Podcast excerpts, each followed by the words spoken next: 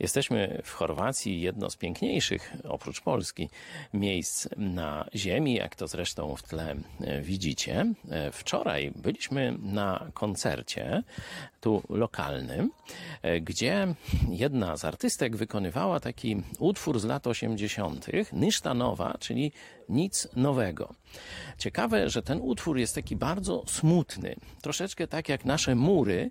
On właśnie w tych czasach przemian, że niby ma się coś zmienić, ale nic się nie zmienia i chyba nic tu się nie da zrobić.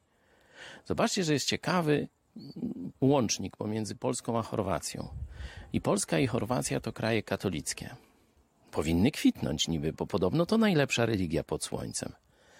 A ludzie żyją w pesymizmie, depresji i tak dalej. Chyba jednak rozwiązanie nie jest w religii katolickiej.